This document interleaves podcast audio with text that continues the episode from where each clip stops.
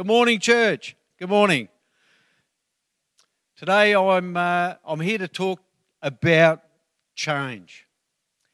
You know, uh, everything changes. Uh, we know that, and uh, uh, but it's sometimes something that we really struggle with. And uh, I've got three examples that I'll really want us to just, just I guess, quickly focus on, and to actually make the point about it. You know, and so in Acts chapter six we read about the choosing of the seven. In those days, when the number of disciples was increasing, the Hellenistic Jews among them complained about the Hebraic Jews because their widows were being overlooked in the daily distribution of food. So the twelve gathered all the disciples together and said, It would not be right for us to neglect the ministry of the Word of God in order to wait on tables. Brothers and sisters, choose seven men from among you who are known to be full of the Spirit and wisdom. We will turn this responsibility over to them and will give our attention to prayer and the ministry of the word. This proposal pleased the whole group, and they chose Stephen, a man full of faith and of the Holy Spirit, also Philip, Prochorus, Nicanor, Timon, Parmenas, and Nicholas from Antioch, a convert to Judaism. They presented these men to the apostles, who prayed and laid hands on them. So the word of God spread. The number of disciples in Jerusalem increased rapidly, and a large number of priests became obedient to the faith. The reason why I use that scripture is that you know it introduces Philip. Philip becomes a part of the church because he becomes a, a, a minister, a servant in the church to serve the people. You know, and uh, and and I guess the the, the Bible's very. Um, I guess very simplistic sometimes in how it actually brings characters in. And, uh, and again, we'll see how that happens with uh, another person that we'll talk about later. Because in verse 8, it, it talks about Stephen who is stoned to death. And it says, And Saul approved of their killing him. The church persecuted and scattered. On that great day, a persecution broke out against the church in Jerusalem, and all except the apostles were scattered throughout Judea and Samaria. Now, that's a, that's a line that we can look at and we, we sometimes just read through it and we don't even really think about it. But it's an important line, which I'll come to in a minute. Godly men buried Stephen and mourned deeply for him. But Saul began to destroy the church. Going from house to house, he dragged off both men and women and put them in prison. And then in verse 4, it goes on and talks about Philip in Samaria. So we now have this person who was called in to serve the table, and now he's been scattered and he's going into another area.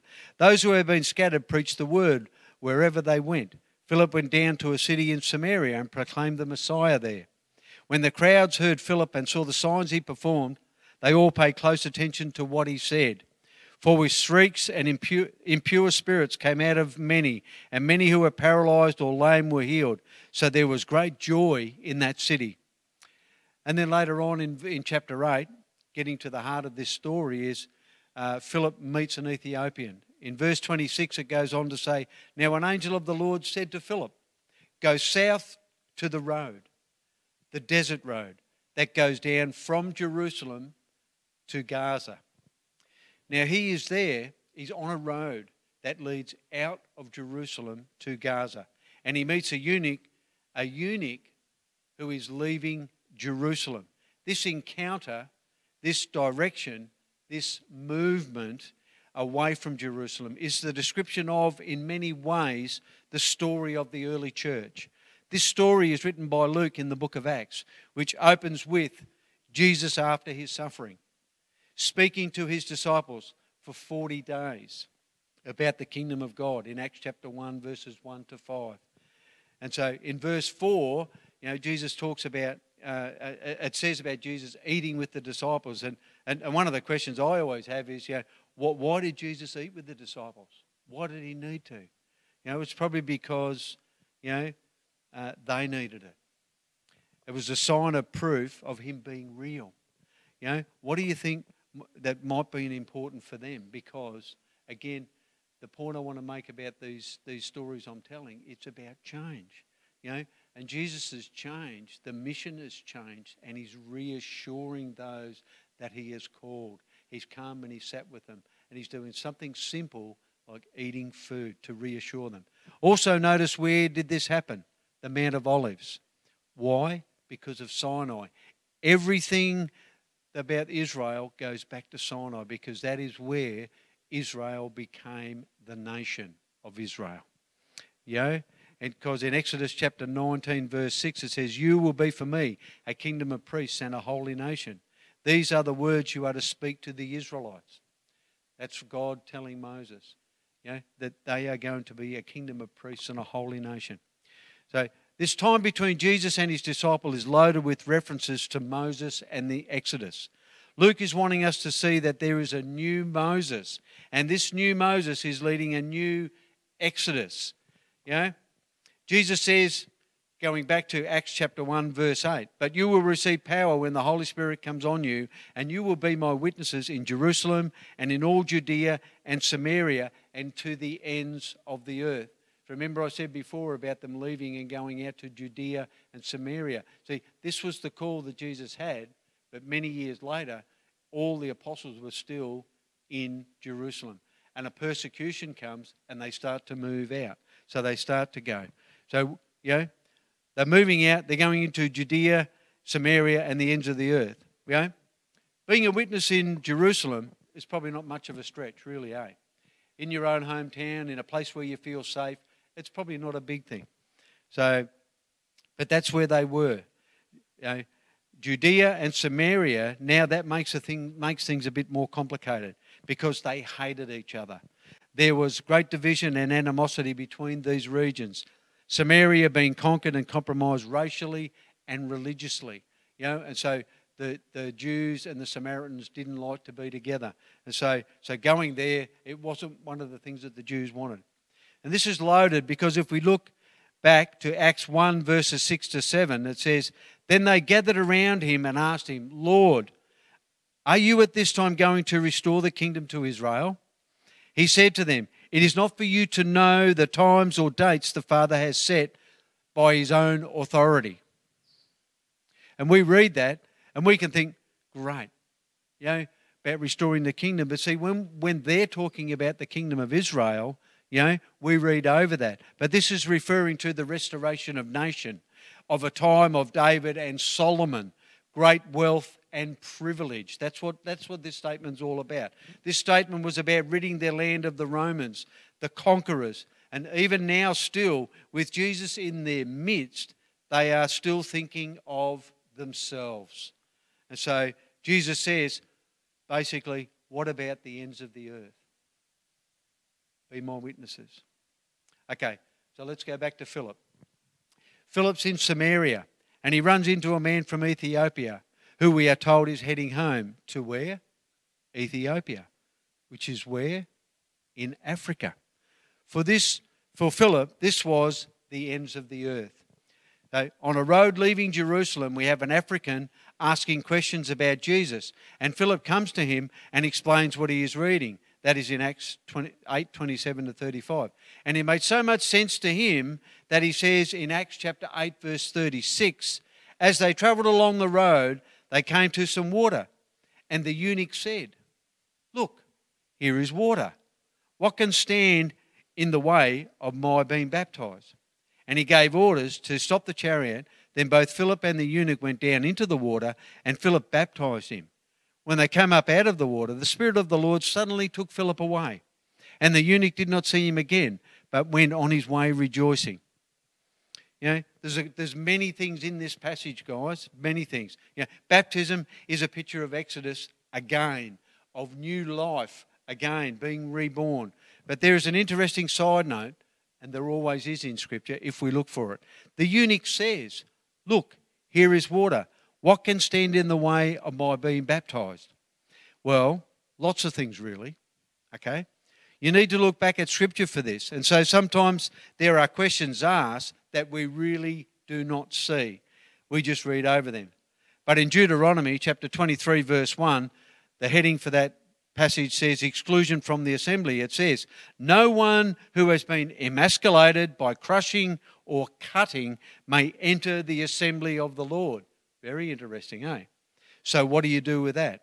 But again, let's read in another place. In Isaiah chapter 56, verses 3 to 5, it says, Let no foreigner who is bound to the Lord say, The Lord will surely exclude me from his people. And let no eunuch complain, I am only a dry tree. For this is what the Lord says to the eunuchs who keep my Sabbaths, who choose what pleases me, and hold fast to my covenant. To them I will give within my temple and its walls a memorial and a name better than sons and daughters. I will give them an everlasting name that will endure forever. So, the thing we, we, we, can learn from this is that, you know, right back at the start in the book of Deuteronomy, it says that, you know, anybody who, who's a eunuch cannot come into the assembly. And then later on in Isaiah, we have this change. It's, you know, it's, it talks about uh, eunuchs who keep my Sabbaths. Okay? So what is it? Is it you can't come in or, or what? And then we read into Acts chapter 8, and the eunuch is baptized. So they've gone from exclusion to being keeping the Sabbath to now being part of the kingdom. We have this progression. We have change. See, everything changes. Yeah? And so remember that this is very early in the life of the church. It's roughly about AD 31. Okay? And it was still very much a Jewish movement. And it is not until the council at Jerusalem, which is in takes place in Acts chapter 15, which is about AD 48, which is 17 years later on. You know, that these things actually uh, are actually spoken about, that things change. So there are only old guidelines. So, question What do you do when your religion isn't big enough for God? I'll repeat that. What do you do when your religion is not big enough for God? You see, if we look at the Jews and they held on to Deuteronomy, the eunuchs had no place. But we have the New Testament now where the eunuch is baptized into the kingdom of God.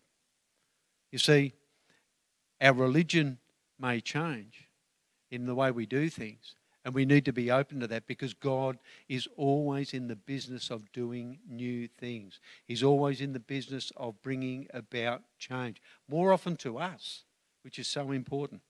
Okay? So, what do you do when your system falls short? Because God is doing a new thing, a better thing, beyond what you know now. Okay? So, what we know now, okay, is only a taste of what we will know in the future. So if we hold on to what we know now, then we may be left behind later on. So we need to allow for change. You know, you know, people say things don't change, the gospel doesn't change, whatever. Yeah, but see, we change within it. If we don't change within it, then then then we're in trouble. You know, because God is always wanting to do new things. So this is not a problem for Philip. It is the primary struggle of the early church for many of the first followers of the way. Jesus was wrapped up in layer upon layer of Jesus of Jewish culture, sorry, Jewish culture, custom and lifestyle. So there were all these things because faith was a part of lifestyle, was a part of the village, was a part of everything. And so change was very difficult. So I want to go on to another story about Peter, who's one of the first Christians. He had an experience similar to Philip. A Roman centurion invites him to his house, a Gentile house. People who were not Jewish, by the way. You know, the religion of Peter said that this was forbidden for him to go into the house of someone who was not Jewish. And, and so, you know, this was a call to do something very different, to change perspective. And God prepared him for it because on the way it says in uh, Acts chapter 10, verse 9, it begins and says, About noon the following day, as they were on the journey and approaching the city, Peter went up on the roof to pray. He became hungry and wanted something to eat. And while the meal was being prepared, he fell into a trance. He saw heaven opened and something like a large sheet being let down to earth by its four corners. It contained all kinds of four footed animals as well as reptiles and birds. Then a voice told him, Get up, Peter, kill and eat. Surely not, Lord, Peter replied. I have never eaten anything impure or unclean. The voice spoke to him a second time. Say, do not call anything impure that God has made clean. This happened three times, and immediately the sheet was taken back to heaven. It's interesting that Peter and Philip are both led out to have these encounters. They are led to places they might have never gone, and they spoke with people that they would not have normally spoken to. Okay, and so he hasn't even got to Cornelius' house yet, but it says in chap- Acts chapter 10, verse 23 the next day, Peter started out with them. Some of the believers from Joppa went along. The following day, he arrived in Caesarea. Cornelius was expecting them and had called together his relatives and close friends. As Peter entered the house, Cornelius met him and fell at his feet in reverence. But Peter made him get up and stand up. He said, I am only a man myself. While talking with him, Peter went inside and found a large gathering of people. He said to them, You are well aware that it is against our law for a Jew to associate with or visit a Gentile. But God has shown me that I should not call anyone impure or unclean. So when I was sent for, I came without raising any objection. Now listen to this. May I ask why you sent for me? I love that. I've highlighted that on my, my paper here. May I ask why you sent for me? It's interesting. Peter goes there and he's not sure why he's there. But he went to a Gentile's house you know, because he felt called to go. Even though he felt he shouldn't go there, he went. Okay. You know, so again, Peter goes out of his way to go somewhere that he's called to by God. Another story. Back in chapter, uh, Acts chapter 8, I talked about Saul. It said Saul approved of the killing of him. That was when they stoned Stephen. On that great day, a persecution broke out against the church in Jerusalem, and all except the apostles were scattered throughout Judea and Samaria which I said before.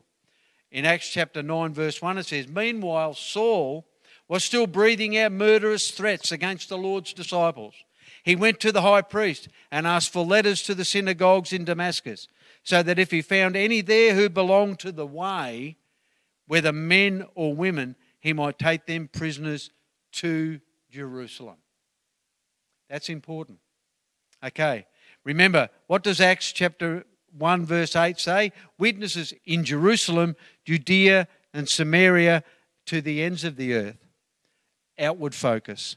So here we have someone who is very pious, very scripturally correct, very observant of the law and the prophets, and here he is going out to bring back those who are spreading the message of the way.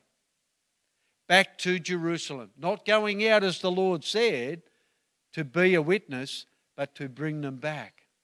Okay, and we know the story. It goes on. In verse 3, it says, As he neared Damascus on his journey, suddenly a light from heaven flashed around him. He fell to the ground and heard a voice say to him, Saul, Saul, why do you persecute me?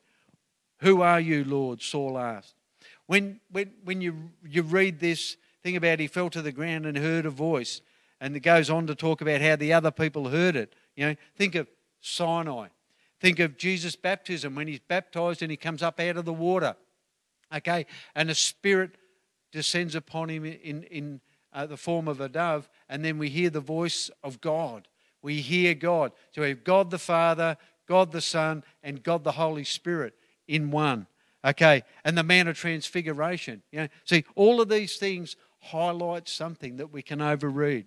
Okay, Saul asked, asked, Who are you, Lord? I am Jesus, whom you are persecuting, he replied. Now get up and go into the city, and you will be told what you must do. The men traveling with Saul stood there speechless. They had heard the sound, but did not see anyone. Saul got up from the ground, but when he opened his eyes, he could see nothing. So they led him by the hand into Damascus. For three days he was blind and did not eat or drink a thing. Okay. Another hint too who else had three days in darkness with no food? Jesus.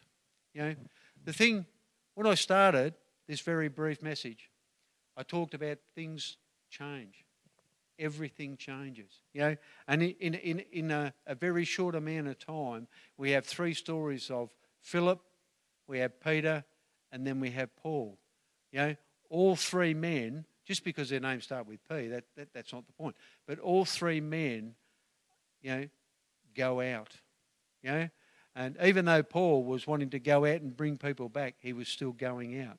And then when he had that experience, he went out again. Okay?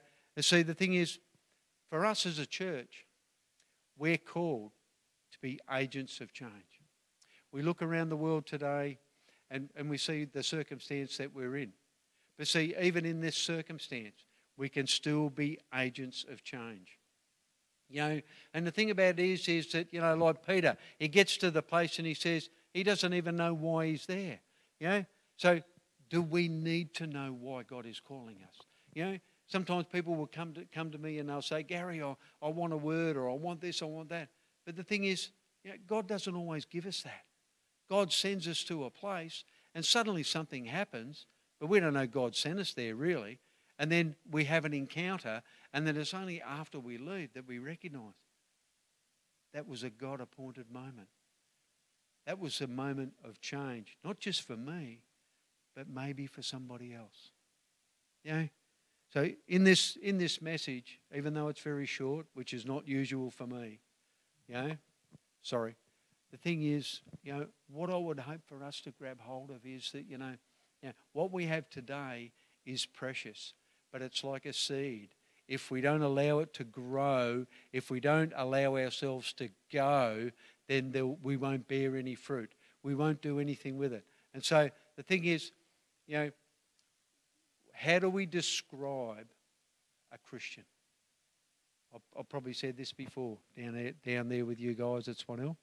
How do we describe a Christian? And many people talk about someone who's spirit filled, who speaks in tongues or knows the Bible, all that sort of stuff. But see, in, in Scripture, it actually tells us, you know, because see, Jesus said, You will know them by their fruit. And see, the fruit of the Spirit is love, joy, peace, patience, kindness, long suffering.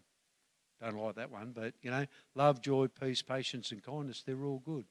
But the thing about all of those is they're things that we do. How do we know someone's kind? Because they show kindness. How do we know someone loves us? Because they show love to us. You know, eh, eh, eh, how do we how do we suffer someone? You know, be my wife. That's how you do that. But how do you suffer someone? You know, you know, have long suffering.